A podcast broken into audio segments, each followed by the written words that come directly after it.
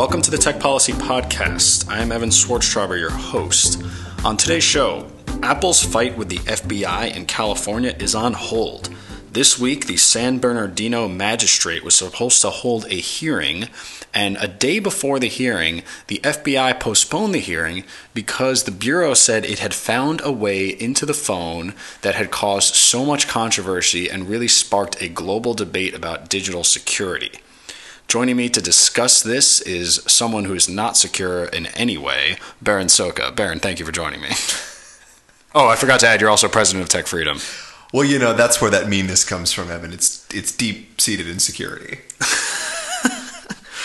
So, Berin, uh, clearly people were really excited about this hearing. I mean, it was a it, this is an intense debate, and the FBI kind of just threw a wrench into the whole thing. And after they had previously said that they had exhausted all options, they are now saying they have a method. And just to bring listeners up to speed, what initially started the App- Apple's fight with the FBI and the DOJ and the president and the court in, in San Bernardino is uh, one of the San Bernardino attackers, Syed Farook, his phone uh, has a security feature. It's, a passcode, and if you guess the wrong passcode 10 times, the phone wipes itself, which would then deny the FBI any potential data on the phone. They asked, a court uh, mandated that Apple write proprietary software to remove the 10 times limit so that the FBI could hook up a supercomputer and guess as many passwords as it wants. Apple, yeah, Apple basically stopped the phone from deleting its right. This the self destruct feature. So this is not the same as necessarily the broader encryption debate. It's tangentially related, and um, Apple refused. They were gonna they were prepared for the court battle, and now after the FBI said they previously exhausted all options, they're saying they have a new option. So the court fight's on hold, but the broader legal debate is not and that involves the All Writs Act, this 1978, 1789 law, excuse me, that is designed for courts to just be able to bring all relevant information in a case to light. Uh, it's how you, you know, you serve subpoenas, you serve warrants, you compel people to come testify. This is the type of thing that courts do all the time. So while it may sound that a 1789 law doesn't apply to modern times, it really does in a lot of ways.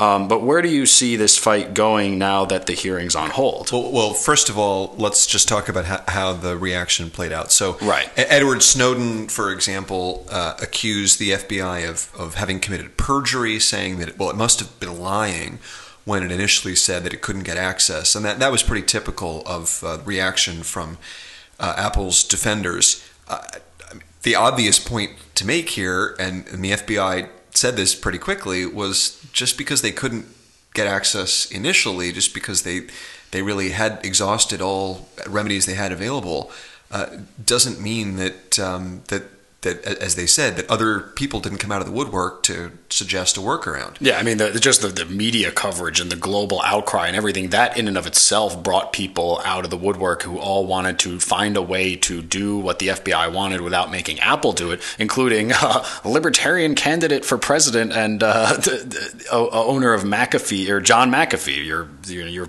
maybe not your favorite antivirus software, but he was offering to do it. A lot of people just said, hey, I have the expertise, don't make Apple do it. Right. So it's not crazy to think that the FBI at one point couldn't do it, and then at a later point right. they could do and, it. And the press is reporting, I don't know whether this is true, but that an Israeli cybersecurity company has offered some exploit. So, uh, anyway, the, the point is, I, I think both sides need to stop impugning the motives of the other, and we should just assume that the FBI is is telling the truth, that it, it found a way to get into the phone. Does raise the question of, well, are they going to tell Apple now about the vulnerability because that vulnerability could be used against everybody else? I don't think they will. Uh, if if Apple's going to fight them in court, then why would they give up the one way they have to get into this phone and other phones? So, just I just want to note here at the outset, there's kind of a perverse incentive here. Uh, in a way, if Apple if Apple had been willing to give the FBI what it wanted, the uh, the FBI would have at least in principle been more willing to help Apple close this loophole because they would have been able to go through a lawful process to get access to data. So that that's just worth saying at, at the outset here.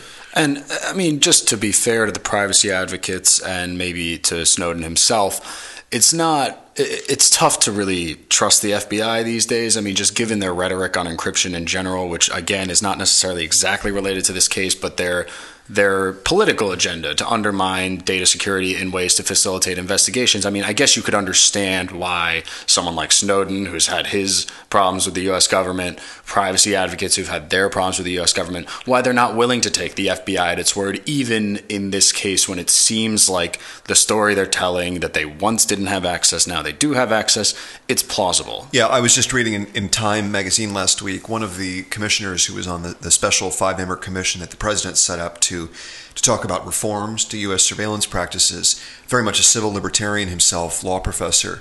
His comment about the whole thing was that after having looked into the issue very deeply, he came to uh, respect the work that the NSA was doing on, on behalf of all Americans, and that we should we should admire them for that, but never trust them. Which I thought was a very good way of putting it. And here I would say, yes, there is very good reason to be skeptical about the FBI. In particular, uh, last summer, the FBI's director, James Comey, went before Congress and, and served up his own um, crock of something, uh, saying essentially, well, gosh darn it, there just has to be a way to compromise end to end encryption in communication services that wouldn't make users more vulnerable. And the problem is just that Silicon Valley just hasn't hasn't tried hard enough. But you know, American ingenuity, we can put a man on the moon. Why can't we do that? And maybe the FBI really shot itself in the foot by being so hard line on things like end to end encryption, because that really is a different issue. And when we're talking about end to end encryption, we talk about things like WhatsApp, where only the sender and the receiver of a message can read it, and not even Apple could get it. In this case, we're talking about a self destruct feature, which is very different. Yeah, it, but because the FBI was so hardline on that on that issue, maybe now no one wants to trust them, even when arguably, and we have colleagues who believe that they're in the right. Maybe they're right, but they've really dug themselves into this like anti-encryption position where people are not willing to take them at their word. Yeah, well, both sides are, are really taking extreme positions and imputing each other's motives, and it's really getting quite ugly, and, and it's I think going to make it very difficult to uh, to have an honest conversation about legislation, which is probably what needs to happen here. But yeah, so let, just to, to paint the picture now. So, you know, Tech Freedom was one of the groups that came out initially very skeptical of the FBI, but this is a complicated issue, and we've since looked at it, and it's it's it's not so cut and dry, and the two camps have really dug in. But maybe the solution here is when you have a 1789 law and it's unclear how it applies to a technology like this, the only step forward is legislation. What would that even look like? Yeah, yeah, I think that's right. Well, let, let me answer your question by trying to to explain the things that I was confused about, that I think most people are still confused about. So, the first thing is there are two separate conversations here that are intersecting. There is the conversation about communication systems, which is that that's end-to-end encryption. Do you, do you have a way of essentially shutting out third parties from be, getting in the middle of the conversation? That's very troubling to law enforcement because you know they're they're just not going to have the ability to do an intercept. Uh, uh, now I think that they're wrong, and that, that Americans have a right to end-to-end encryption because, as I've said before, it is a binary issue. You either have a secure end-to-end system or you have a backdoor, and that backdoor can can be used by government as well as bad actors. So yeah. that is conversation number one, and something that I think is is already made clear in U.S. law and should be reaffirmed by Congress. But conversation number two is about security features regarding data at rest, essentially. It's data on devices like the iPhone, and, and it's about how the phones and other software is configured to prevent uh, bad guys or law enforcement from getting access to it. And there, it's not a binary issue. I mean, it's still about math, but but it's not a yes or no thing. It, it, there are hard c- cases, and you might agree with Apple on some and law enforcement on the other. And the point is, to, to the usual theme that we talk about, you need a way for the law to strike that balance. And that is essentially where this case is ultimately going to go. Unfortunately, we are not really having that debate, honestly, because we're getting tied up in the, the prior question, a legal question about the All Writs Act. Does it apply? And if it does apply, how should it be used? And one of the reasons we're not necessarily having the right conversation is because of politics. So there is the legal case and the legal intricacies and who should win based on the law. And then there's a political debate about digital security going on all around the world. And Apple has a strong incentive to stand up to the FBI for economic reasons, for their image. If the iPhone is seen around the world as a secure device and it's easy to take for granted in the United States, where we have a government that tips its hat to due process, but we have other countries like Russia where operating as a journalist is a very scary situation and you need that secure device and there are considerations, human rights activists in countries run by dictators. That image of Apple being a secure company with a secure device, that's important to them. So there's an economic incentive. And you'll see some national security hawks say all they're doing is protecting their bottom line, but they're also arguably protecting lives if you're a journalist in Russia, like I said. Um, and then there's political reasons on the other side. If, if, like we mentioned earlier, the FBI has an agenda that's broader than just getting into this one phone, it's also about as uh, undermining end-to-end encryption, not data at rest, data in transit, then they have an incentive to paint companies like Apple as pro-terrorist. You know, just to use the extreme example, it, it's no accident that a case involving a very emotional issue of a terrorist attack on U.S. soil is what is what became public. You know this type of issue about getting into a phone could have been could have been could have arisen with a drug dealer case or something like that but it's no shock that this is the case where the battle lines have been drawn because it's so emotional. Right. So let, let me let me just pause here and and lay out what's going to happen next and then, yeah. then let's come back to what the law is and then what the policy answer is. So so the the San Bernardino case is on hold. Right. The Department of Justice, the FBI, uh, said we, we don't think we need Apple's help after all. The San Bernardino magistrate said, okay, come back to us in a month and, and let us know.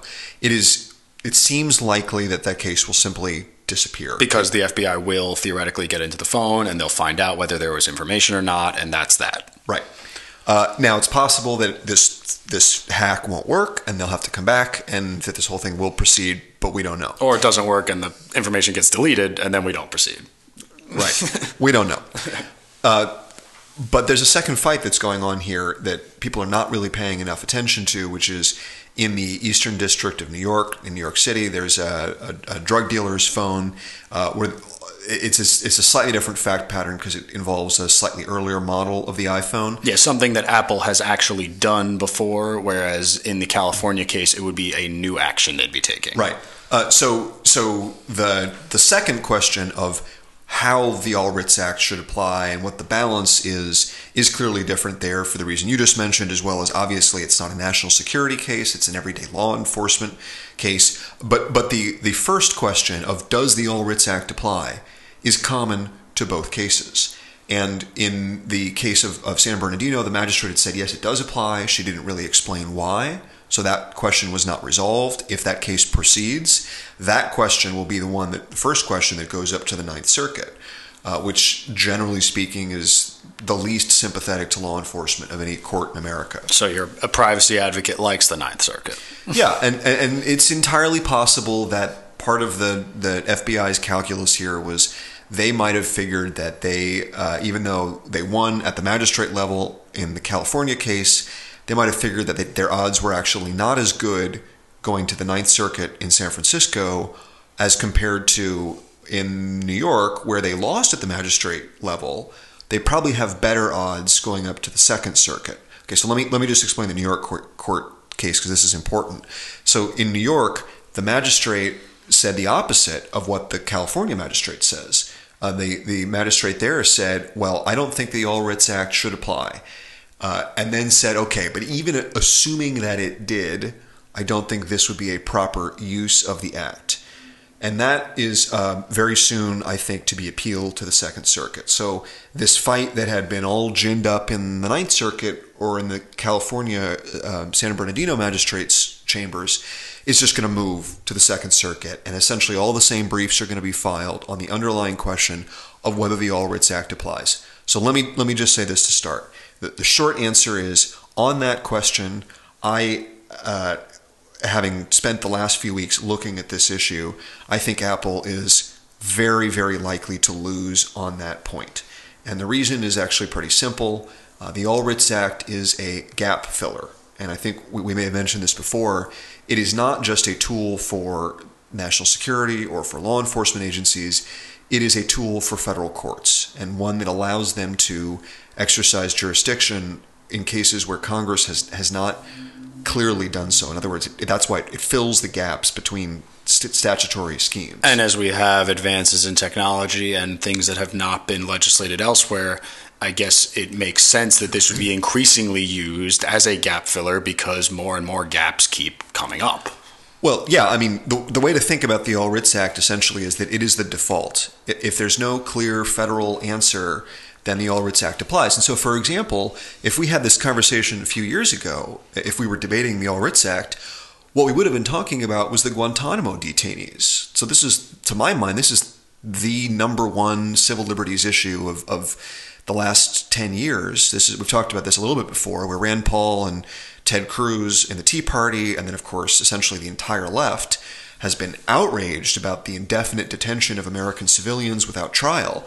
Well, the only way that those those prisoners could even try to get their case heard in federal court was to invoke the All Writs Act. That didn't work for a variety of other reasons, but the point is that the All Writs Act is there to ensure that courts can do justice. Yeah, so it's maybe it's misguided for privacy advocates and maybe Apple's lawyers to make the All Writs Act the enemy when it's it's a law that's important for a lot of reasons for basic just fact finding in court cases and be, just because it's being used as a gap filler now that isn't necessarily indictment on the All Writs Act. It's an indictment on the gap itself, and then that gap needs to be filled by new legislation, well, not removing the All Writs that, Act. That's right, and I want to be clear. Apple has not said uh, at least its lawyers haven't said the All Writs Act is evil. Some of the, journalists and the, the Twitter sphere, yeah, have have really just lost their mind about this, and they don't understand that the All Writs Act is actually, in many ways, is a really important thing for civil libertarians.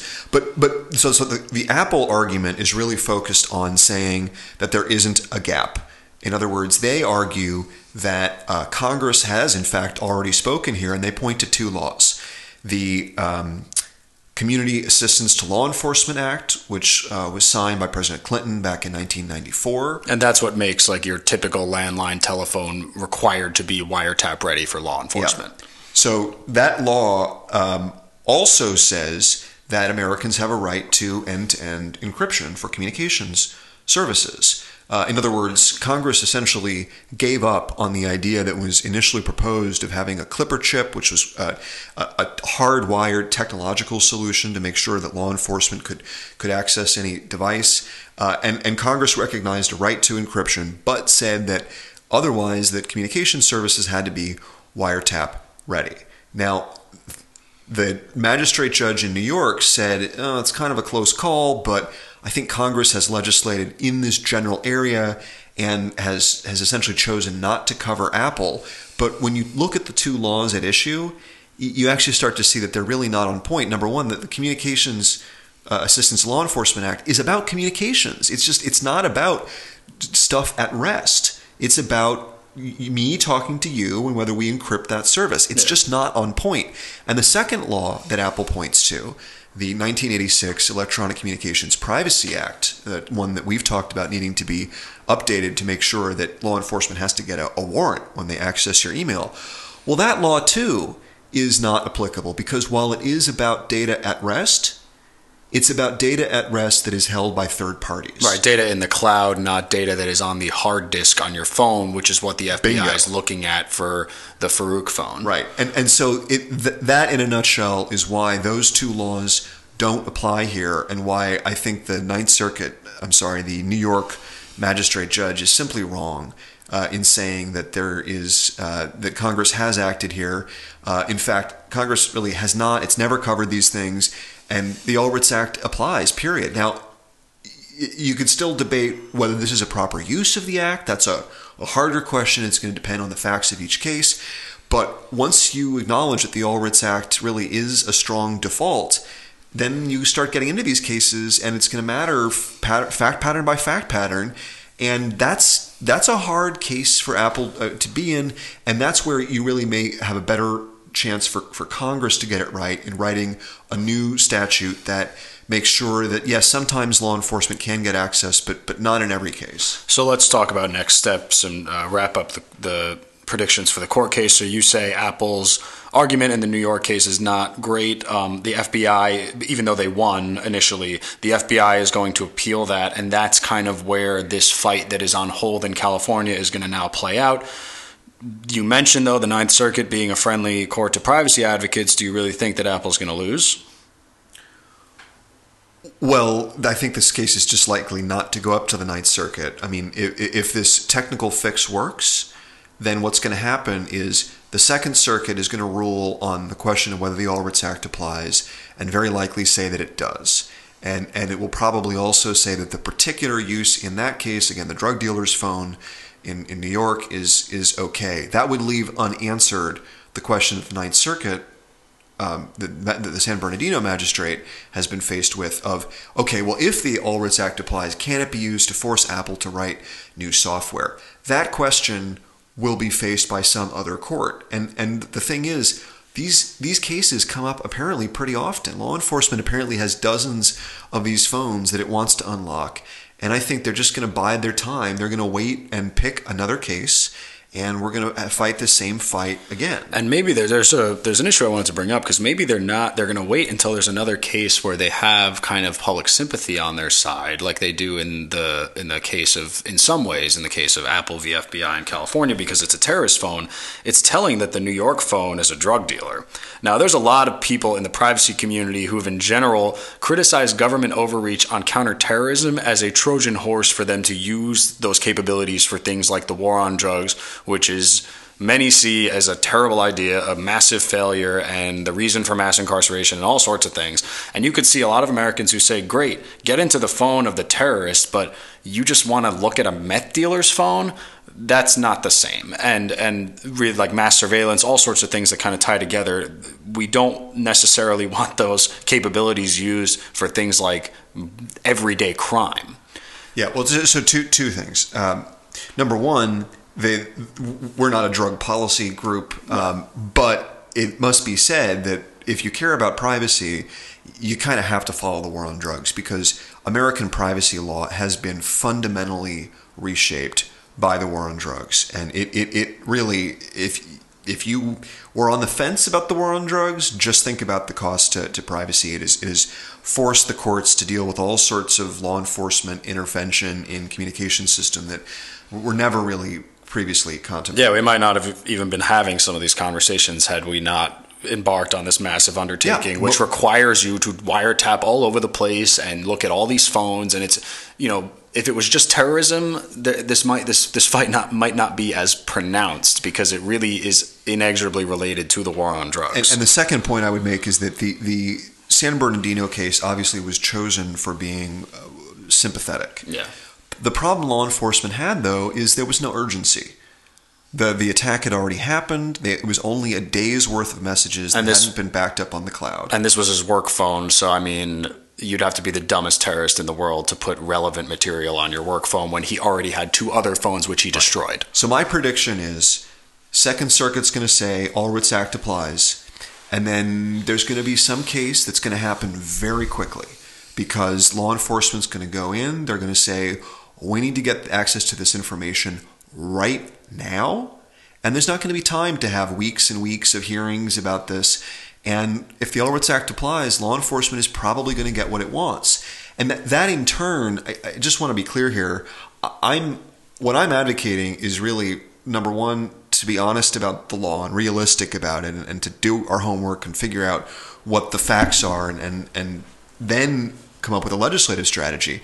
And I would say to everybody in the privacy world, if you're worried that the courts may not get it right on a case by case basis, which often happens, it happens in regulation, it happens here, you need legislation. You need to have a way of dealing with this uh, as it comes up. And, and that means having an alternative to the All Writs Act written by Congress. And I think it's just unfortunate that Apple has thus far refused adamantly to start having that conversation. Well, Apple does acknowledge that this case is going to be decided by Congress in some ways, but the, just one other thing I wanted to bring up before we wrap up is Apple going to just make phones in the future that do not cannot possibly be altered in the way that the FBI is asking to avoid this problem entirely?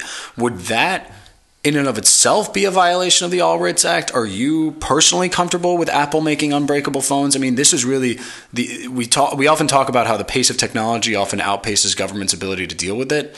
Is this going to be one of those cases where because of this flare up and because of all the shit that Apple's getting that they're just going to say screw it, we're never making another phone that you could ever upload software to without the pin?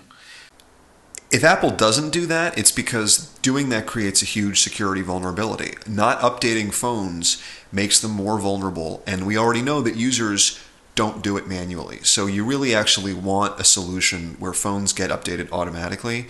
Now maybe there's a middle ground where some users can can opt in to having to do the updates manually. I, I suspect that's probably where where we'll end up going. Uh, if that happens, I think Apple has every right to do that. I want to make clear that uh, if law enforcement tried to stop them, they wouldn't technically be saying it's a violation of the All Writs Act because the All Writs Act, All Writs Act doesn't regulate in advance. It's simply right. a way for law enforcement to try to force changes after the fact.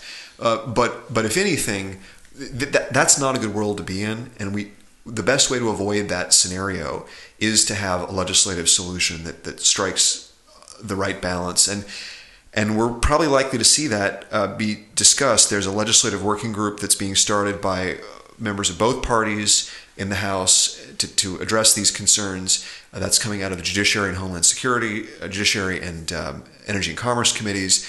And then the Homeland Security folks have proposed an expert commission of, of technical experts, the McCaul Warner Commission, that would study these problems those two things are going to probably meet next year, and we'll we'll have legislation one way or another. And we'll certainly be discussing that legislation as it arrives. But that's it for today's show. My guest has been Berin, who uh, is a champion of personal digital privacy. Right, Berin?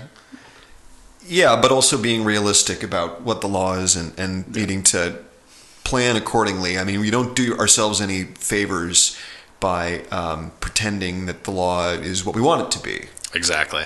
Well, follow us on Twitter at Tech Freedom or on Facebook.com slash Tech Freedom. Tell us if you like the show. You can find it in our iTunes store on your favorite podcast app. Please leave us a review. It will help others find the show. And thank you for listening. The Tech Policy Podcast is produced and distributed by Tech Freedom, a nonpartisan, nonprofit think tank in Washington, D.C. To learn more about our work, make a tax deductible donation, or find other episodes, find us online at techfreedom.org.